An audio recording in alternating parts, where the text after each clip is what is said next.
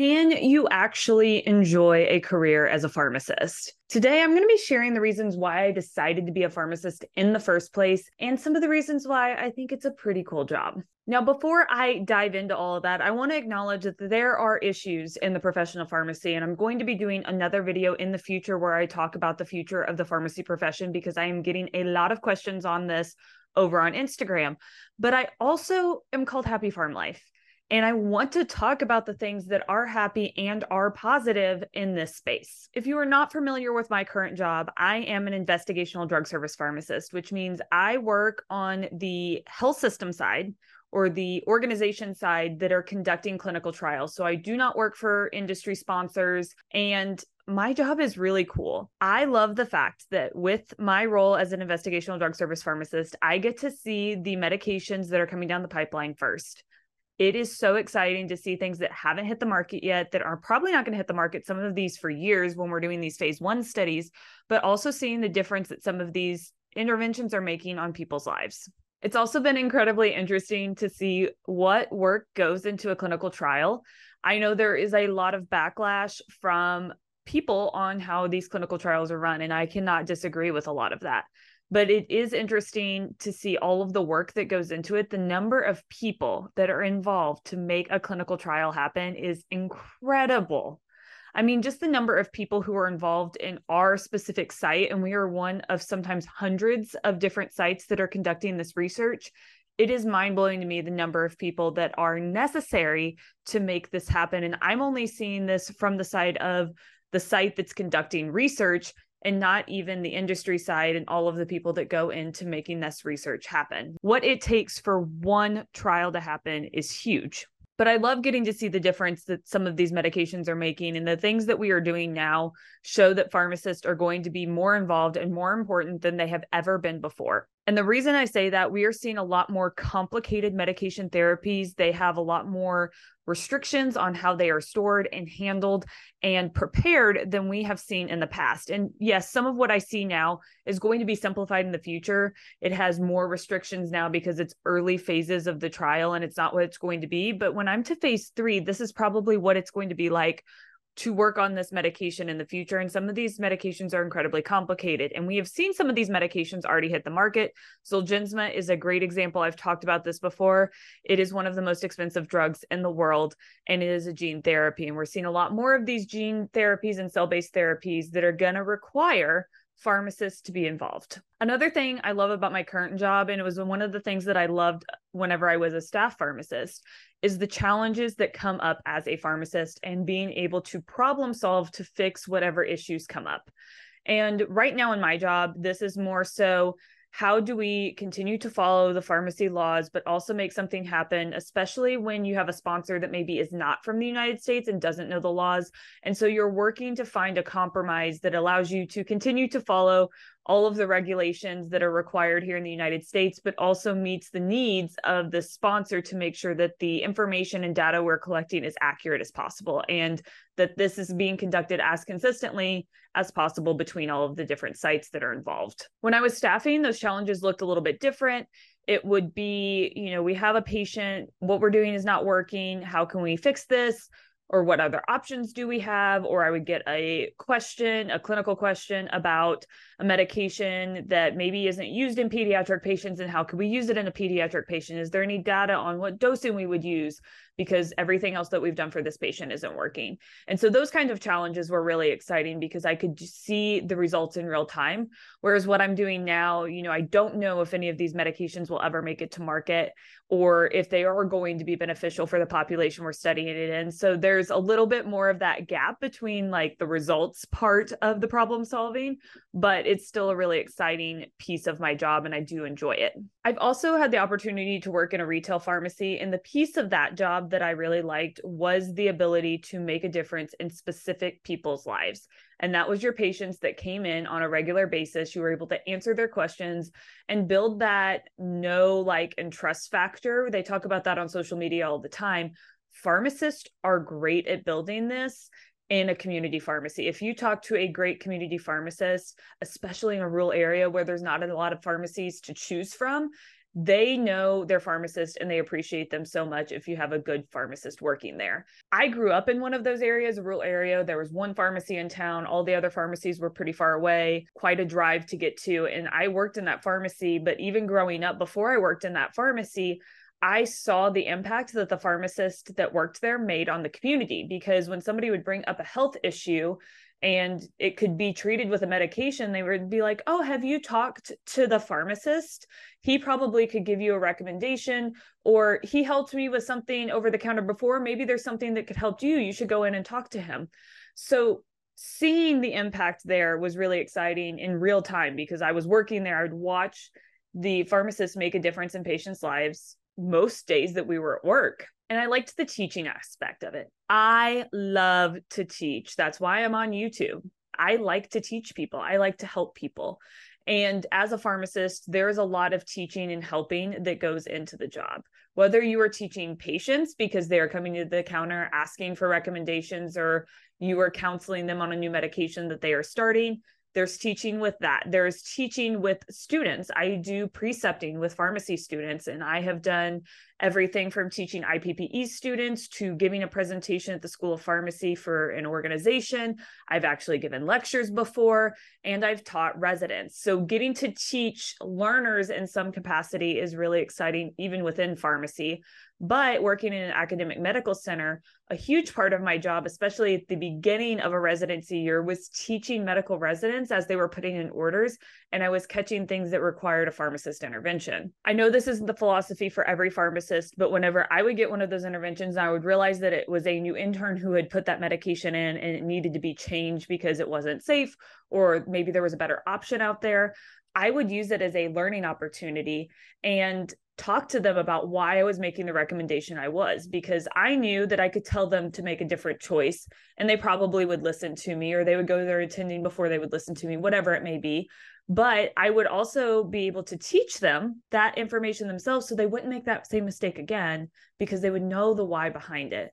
And so I enjoyed making interventions at that beginning part of the year. Yes, sometimes it was frustrating because there was a lot of inter- interventions to make because they were new but the impact that I could have as a pharmacist on not only the future generation of pharmacists, but now the future generations of physicians is huge. And that teaching goes beyond just students and residents, but there were a lot of nurses who wanted to learn more, especially nurses that were recent graduates. And so whenever they saw something they didn't understand, they would ask a question. And I would do so more as like, this is the best option. I would give them the reason why if I knew it. And if I didn't, I would try to find it and get back to them. And I know that there is a lot of different ways to teach and a lot of different teaching opportunities out there. And you could be a teacher in many different ways.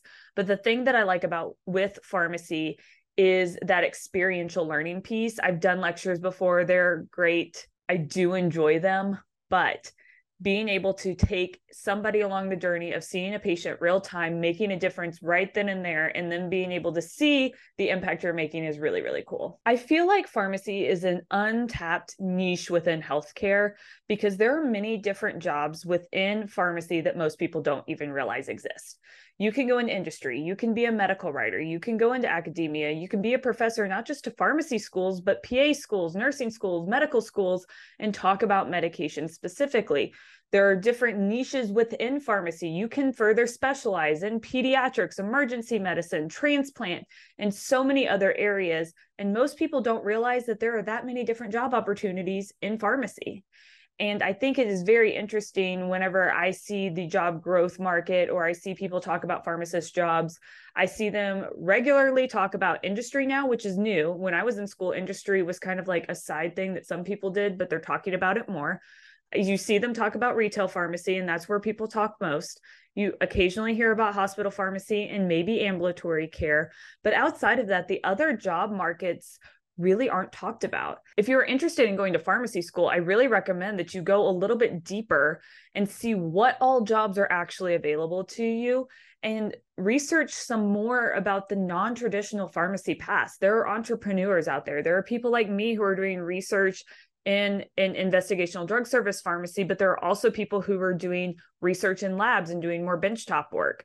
There are many, many opportunities for pharmacists to do jobs outside of your traditional role that you think of as a pharmacist that nobody is talking about unless you dig deep and look for it. One of the other things that I love about my job, and I alluded to it before, was the amount of new things and changes that are happening in the profession. Medicine in general is always changing and always evolving. Evidence based care is what we should be shooting for, and that requires new research and changes all the time. Now, I know with medical inertia, we do not reach that new change in practice very quickly but there are always new medications coming out on the market. If you go to the FDA's website, you can sign up for alerts. I'll leave a link in the show notes for that but you can see how many new medications are coming to market all of the time. And while we have seen a change in what kind of new medications are coming out, we're seeing less for your top diseases and more chemotherapies, cell based therapies, and orphan drugs coming out. There are many medications that are life changing and also medications that are going to change practice that come out each year. As somebody who likes to learn, that is a big requirement for pharmacists. You constantly have to be learning. You need to stay up with what's going on medication wise. And your physicians, many of them that are very niche and specialized, if you work at a place that has those specialized providers, they're going to know when there's a new medication in their specialty and you better be assured that they're going to try to get access to it. And so as a pharmacist being able to stay up on that knowledge and stay up on that know is really beneficial. And I love the fact that as a pharmacist, I get to continue to learn every single day, and the information that I'm learning is going to impact patients directly.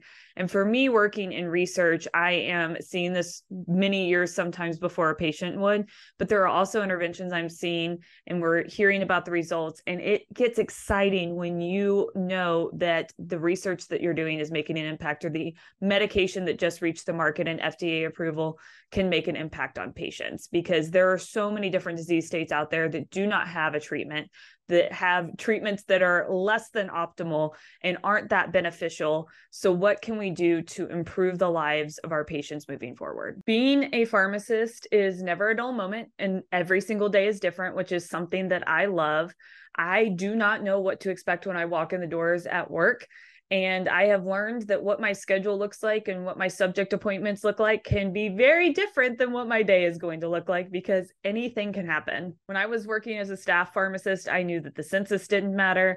It didn't matter how many people were in the ER at the beginning of the night. It didn't matter what I thought the night was going to look like. It was probably going to be different than the night before. Working as a pharmacist has definitely kept me on my toes and ready for anything that comes your way. You have to learn to adapt very quickly and change your plans because once something comes through those doors, it is your responsibility to handle it. And not all of those challenges are happy challenges or in the way you like. But what I have learned is many of those challenges that walk through the door are things that you are using that expertise and that degree for in a very high level. And I loved that about my staffing job and now doing research. What I'm doing I know that I have trained so hard for many years to be able to provide the care that I do to the subjects in our clinical trials and be able to come up with the solutions that we do to make things work for them. I can say in my current role and my past role, I used many of the skills that I learned in pharmacy school into my practice and not necessarily the knowledge. But the thing that I do like is I believe I do use my degree and the information that I learned in my degree. Do I use it in the way I expected I would? Absolutely not. I never expected to be in the position I am in right now. But at the same time, I know a lot of people who get a degree and feel like they don't use the information they were taught in school. And I have used mine time and time again, just not necessarily the information I thought I would use. Now, I know that there are a lot of pharmacists out there that do not like their job. And I know that there are a lot of pharmacists out there that have been through burnout. I am one included. So I do not want this podcast episode to overshadow that and the importance of understanding burnout within the pharmacy profession. So I do have a free guide with 10 common signs of burnout in pharmacists. So if you think you're burned out when you're watching this because you want to spark a little bit of passion again, I hope this sparked your passion. But if you do want to check that out, it is available for free at happypharmlife.com slash burnout signs. And the last thing I want to say about why I love being a pharmacist is the community that is within pharmacy. There's this saying that pharmacy is a small world, and I don't necessarily love that phrase, but in many cases it is true. You can find a connection with other pharmacists with whatever industry they're in whenever you tell somebody that you are a pharmacist. And if you say that to somebody you've never met before and they're also a pharmacist you have this instant connection and understanding. And i have found when i've like met pharmacists when i'm traveling and i've never talked to them before we can always connect on this deeper level and have a discussion about the profession. And i just think that's really cool. And going to conferences and meeting other people at networking events you just find that pharmacists are a very passionate group of people we care a lot about patient care and the future of medicine, and we care very passionately. And I love that about other pharmacists. Pharmacists are very innovative, and we're always looking for new ways to make life better for our patients. So if you're somebody who really wants to help people, this is a job where you can do that. With that, if you are watching this video and you're in pharmacy, I would love to know why you love the profession of pharmacy and why you are interested in the first place. There are plenty of negative videos out there, and there are plenty of reasons why you wouldn't like the profession. This video podcast episode is not the place to talk about those. Don't worry, there will be one in the future. I am deep in research and I'm going to make that the best possible for you. But on this one, I would like to know what actually makes you like the profession of pharmacy. Thank you for watching or listening. And until next time, keep on living your Happy Pharm Life. Bye.